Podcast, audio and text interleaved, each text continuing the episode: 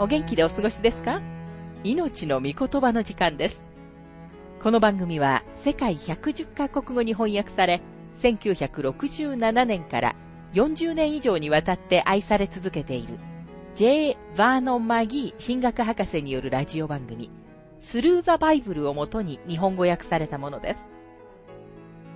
旧新約聖書66巻の学びから、コロサイ人への手紙の学びを続けてお送りしております。今日の聖書の箇所は、コロサイ人への手紙2章、18節から23節と、3章1節から4節です。お話は、ラジオ牧師、福田博之さんです。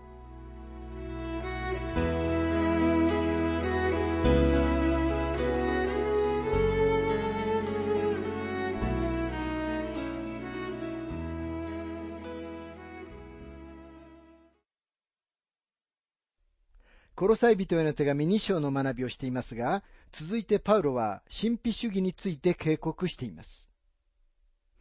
18節から19節あなた方はことさらに自己卑下をしようとしたり、見つかい礼拝をしようとする者に褒美を騙し取られてはなりません。彼らは幻を見たことに安住して、肉の思いによっていたずらに誇り、頭に固く結びつくことをしません。この頭が元になり、体全体は関節と筋によって養われ、結び合わされ、神によって成長させられるのです。これは人々が純粋な信仰から脱線してしまうもう一つの誘惑です。パウロはここで、知恵があると見せかけるグノーシス派を非難しています。そして今日、私たちの教会の中には、経験差で他の人より秀でていると見せかけるとても多くの人たちがいます。そういう人たちは一般的に全く聖書に関して無知です。頭に固く結びつくことをしませんとは、そのような人たちはキリストとしっかりとした関係を持っていないということを意味します。そしてパウロの最後の警告は、禁欲主義の間違いに対するものです。コロサイ人への手紙2章の20節から23節もしあなた方がキリストと共に死んで、この世の幼稚な教えから離れたのなら、どうしてまだこの世の生き方をしているかのように、すがるな、味わうな、触るなというような定めに縛られるのですかそのようなものはすべて、用いれば滅びるものについてであって、人間の戒めと教えによるものです。そのようなものは人間の好き勝手な礼拝とか、謙遜とか、または肉体の苦行などのゆえに賢いもののように見えますが、肉の欲しいままな欲望に対しては何の効き目もないのです。ここでもパウロは、もしあなた方がキリストと共に死んでと言っていますが、あなた方はキリストと共に死んだのですからと訳す方が良いと思います。言い換えれば、あなたはキリストが死なれた時に一緒に死んだのですから、十字架以前の生活に戻ってはいけませんということです。ここで私たちが扱っているのは、謙遜を装うプライドのことです。このようなプライドは、私は自分を否定し、これらのことはしない。私を見なさい。私は本当に天使のように背中から羽が生え始めているし、毎朝五個を磨いているんだからと言います。また何の効き目もないのですとは何の価値もないという意味です。禁欲主義は何の役にも立たないのです。聖書は決して禁欲主義を教えてはいません。神様はご自分にあってあなたが喜ぶことを願っておられます。キリストはあなたがご自分に近づくことを望まれます。そしてもしあなたが主と共に歩むなら、あなたは楽しい時を持つことになるのです。さて、コロサイ人への手紙3章の学びに入りますが、パウロが通常自分の書簡を区分する箇所にやってきました。彼はいつでも、まず教理的な部分を示し、それから実際的な部分を示します。3章と4章は、コロサイ人への手紙の実際的な区分を形成しています。1章2章では、キリストが卓越したお方であることを見てきました。私たちは主を三位一体の神様の一員として見たのです。主は人からの人であられますが、同時にまた神からの神でもあられます。主は創造の中で卓越しておられます。なぜなら主は創造主であられるからです。主は贖いの中で卓越しておられます。なぜなら主は贖い主であられるからです。また主は教会の中で卓越したお方です。なぜなら主は教会のためにご自身をお与えになった方であるからです。さて私たちは、主が私たちの生活の中で卓越したお方でなければならないとパウロが主張するところにやってきました。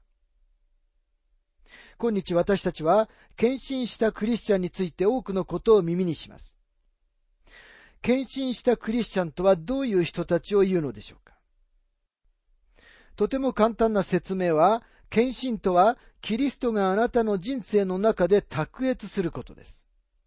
私は献身したクリスチャンですと言っておきながら、自分の好きなように生活することはできません。もしキリストがあなたの人生の中で卓越した存在であるなら、あなたはこの地上で主の命を生きることができるのです。パウルはすでにこのことを教理の部分ではっきりと示しました。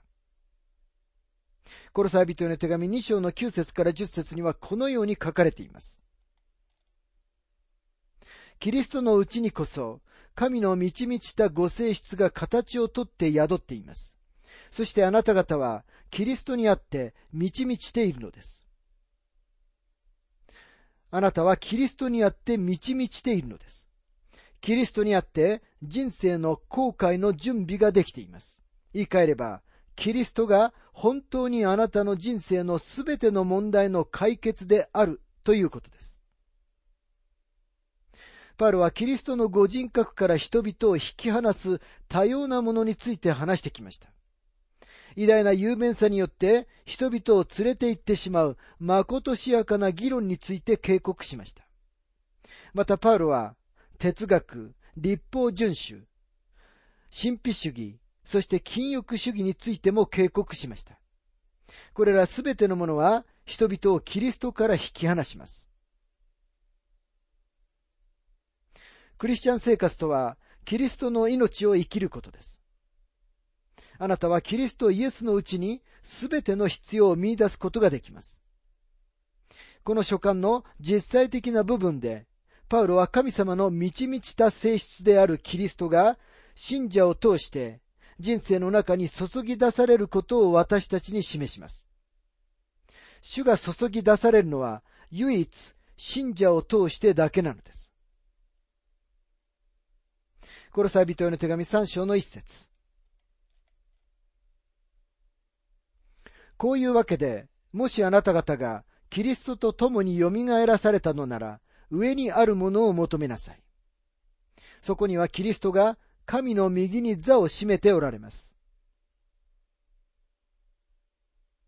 繰り返しますが、ここに書かれているもしという言葉は条件文のもしではありません。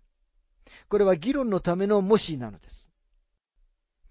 前に戻って、コリント人への手紙一章の23節にこの同じことが書かれているのを見ました。第一コリント人への手紙一章の23節ただしあなた方はしっかりとした土台の上に固く立って、日本語訳のただしという言葉は、英語訳ではもしという言葉が使われています。彼らがしっかりとした土台の上に固く立っていることには何の疑問もありませんでした。これらコロサイのクリスチャンたちの人生こそが彼らの救いの証拠でした。その証拠とは何だったのでしょうか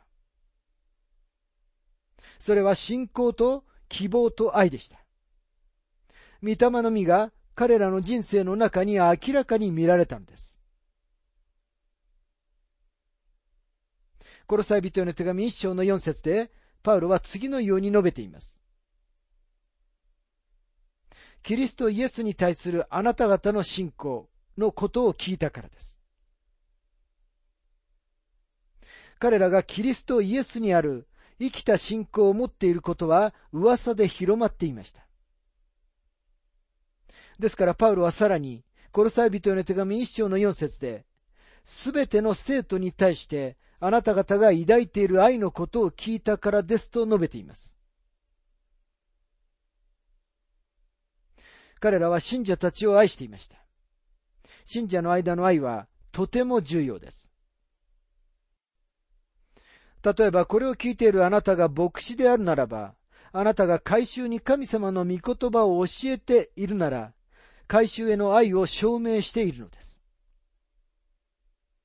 そしてあなたが教会のメンバーとして聖書を教える牧師のミニストリーを支えているなら、あなたは自分の愛を証明しているのです。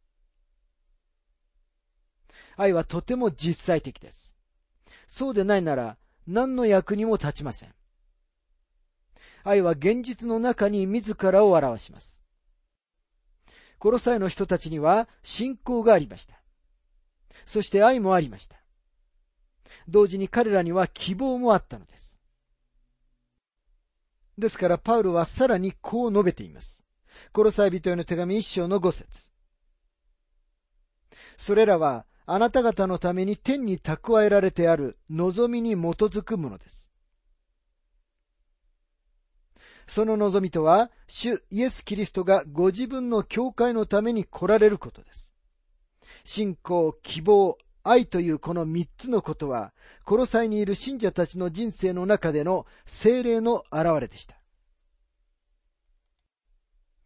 ですから、パウロが、もしというとき、これは議論のもしなのです。三章一節は、あなた方がキリストと共に蘇らされたのですからと訳した方が正確です。またここには、上にあるものを求めなさい。そこには、キリストが神の右に座を占めておられますとありますが、今日キリストはどこにおられるのでしょうか？神様の右に座っておられるのです。では今日私たちは何をすべきなのでしょうか？それは上にあるものを求めるべきなのです。求めるというのは興味深い言葉です。実際この言葉は緊急性と願望と意欲を持つという意味です。霊的なものを求めることには興奮が伴わなければなりません。オリンピックのゲームを見るとき、金メダルを得るために人々が走ったり何か離れ技を実演したりするのを見ます。確かに彼らは金メダルを求めています。今日あまり多くの生徒が金メダルを求めているのを目にしませんが、私たちはオリンピック選手のような緊急性と熱心さを持ってキリストを求めるべきです。上にあるものを求めなさいとあります。上にあるものとはキリストのものです。パウロは私たちが今日、心理学や聖書の生かじりを混ぜたようなクラスを取ることを求めるべきだと言っているのではありません。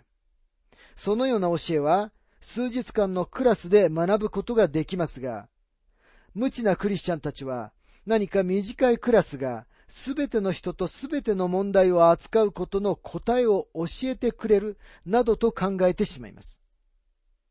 彼らはそのようなクラスが日曜大工のセットでもあるかのように、また新しい人生へのおまじないであるかのように考えてしまいます。しかし私たちは上にあるものを求めなさい。そこにはキリストが神の右に座を占めておられますという言葉に従う時だけ、新しい人生を経験することができるのです。マギー博士はご自分の経験を次のように述べています。ある夏、あるカップルがカンファレンスの時に私のところに来て次のように言いました。マギー博士、私たちはあなたのテープを持っているんですが、一週間に最低でも一回かけて二人で聞いているんですよ。私の反応は、彼らはそのテープを燃やしてしまった方が良いというものでした。彼らはどうもそのテープを礼拝し始めているように思いました。そのテープは彼らをキリストのもとに連れて行ってはいなかったのです。パウロはここでどんな説教者や教師を探し出して、その人に耳を傾けなさいとは言っていないのです。どんなに立派な神学博士も、他のどんな牧師も人間も、あなたの偶像にしてはいけません。もしそうすれば、あなたは粘土の足を持った偶像を持つことになるのです。あなたはちょうどあなたと同じような人間を当てにすることになります。私は多くの間違いを犯します。私は自分自身がそうなりたいと思っているような人間でも、夫でも、父親でも祖父でもありません。どんなものでも人間が作り出すものをあなた自身の神にしてはいけません。哀れな説教者である私の目的は、あなたが生きておられるキリストを見、主にできるだけ近づくことができるように、神様の御言葉をあなたに伝えることなのです。もし精霊があなたを生きておられるキリストに近づけるために私のミニストリーをお持ちにならないのなら、私は失敗したことになります。そうしたら私はひれ伏して喜んでミニストリーをやめましょう。私は心から聖書こそが生きておられるキリストを明らかにする特別な書物であると信じています。その実例を差し上げましょう。私はカナダ人の友人と一緒に学校に行きました。彼は私にナイアガラの滝への最初の旅行のことを話してくれました。私のクラスメートは少年の頃、滝のより美しい川であるカナダ川の汽車に乗ったと言いました。彼は言いました。汽車から降りたとき、滝のうなる音は聞こえたが、滝を見ることはできなかった。音のする方に歩いていくと、大きな建物があった。合衆国のユニオンステーションの駅のような、そのビルに入っていった。そこにはポップコーン売りがいて、ソーダの販売機があり、床には飴の紙、ガムの紙、そして噛んだガムまで落ちていたね。大勢の人がそこら中に座っていた。僕は本当にがっかりした。でもまだ滝のうなる音は聞こえたよ。それから建物の端の方を見ると、それまで見たこともないような大きな写真が飾ってあった。その写真の額がそのビルの端のほとんどを占めていた。それはナイアガラの滝の写真だった。まさに本物の滝のところに写真が飾ってあるなんて信じられなかったよ。その写真の方に歩いて行って十分に近くなった時、僕はそれが本物の動いて流れているナイアガラの滝だって分かったんだ。まあ窓枠にある滝を写真だと錯覚したということですね。あなたが聖書を読むとき、あなたは死んだ人を見ているのではありません。あなたは本物の生きておられるキリストを見ているのです。主は神様の右におられる方です。私たちは上にあるものを求めるべきなのです。主を求めるべきです。私が聖書を通して教えるミニストリーをしているのはそのためです。近道はありません。一年間のプログラムにしたら、と提案する人たちもいましたが、一年では確かに十分ではありません。そして本当は5年間でも十分ではないのです。10年に伸ばしたらと提案する人もいますが、それは私には実行できません。もし10年かけても20年かけてさえも私たちは全てのことを知ることはありえません。人生の終わりにパウロはまだ次のように言ったのです。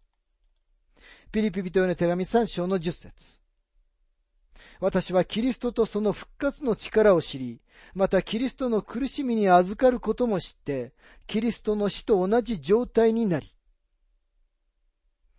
キリストにできるだけ近づいてください。パウロは命じます。上にあるものを求めなさい。そこにはキリストが神の右に座を占めておられます。コロサイ人への手紙3章の2節あなた方は地上のものを思わず、天にあるものを思いなさい。パウロは続けます。地上のものを思わず、天にあるものを思いなさい。ピリピ人への手紙でパウロは、すべての真実なこと、すべての誉れあること、すべての正しいこと、すべての愛すべきこと、つまりキリストのことに心を止めなさいと言いました。人生は数えきれない小さな問題で満ちています。そしてそれらの問題は私たちにとって現実ではありますが、でも私たちにとってはるかに大きな必要はキリストにできるだけ近づくことです。そのことが他のすべてのものよりも先に来なければなりません。ですからパウロは天にあるものを思いなさいと命じているのです。三節あなた方はすでに死んでおり、あなた方の命はキリストと共に神のうちに隠されてあるからです。あなたがすでに死んでいるとすれば、いつ死んだのでしょうかパウロはガラテヤ人に次のように書きました。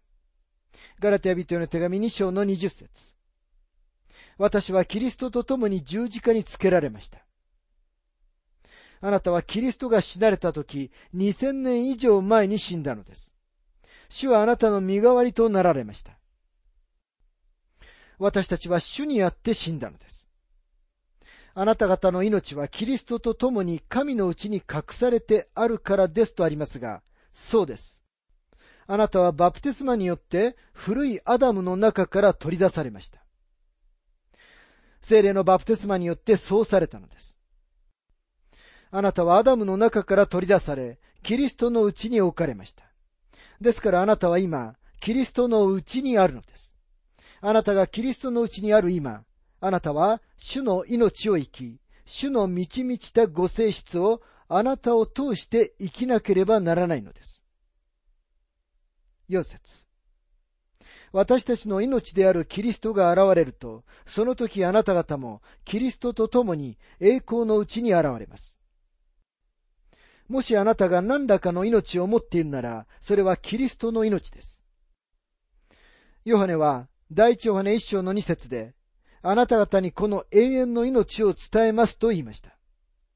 どのようにして永遠の命を伝えることができるのでしょうか彼はキリストを私たちに示そうとしていたのです。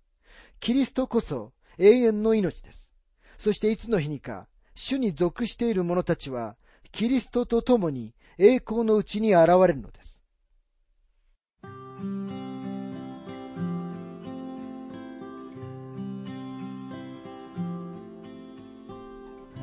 命の御言葉お楽しみいただけましたでしょうか？今回は信者の考えと愛情は天国のものであるというテーマで、コロサイ人への手紙2章18節から23節と3章1節から4節をお届けしました。お話はラジオ牧師福田博之さんでした。なお、番組ではあなたからのご意見、ご感想、また聖書に関するご質問をお待ちしております。お便りの宛先は郵便番号592-8345大阪府堺市浜寺昭和町4-462浜寺聖書協会命の御言葉の係メールアドレスは全部小文字で ttb.hbc.gmail.com です。どうぞお気軽にお便りをお寄せください。それでは次回までごきげんよう。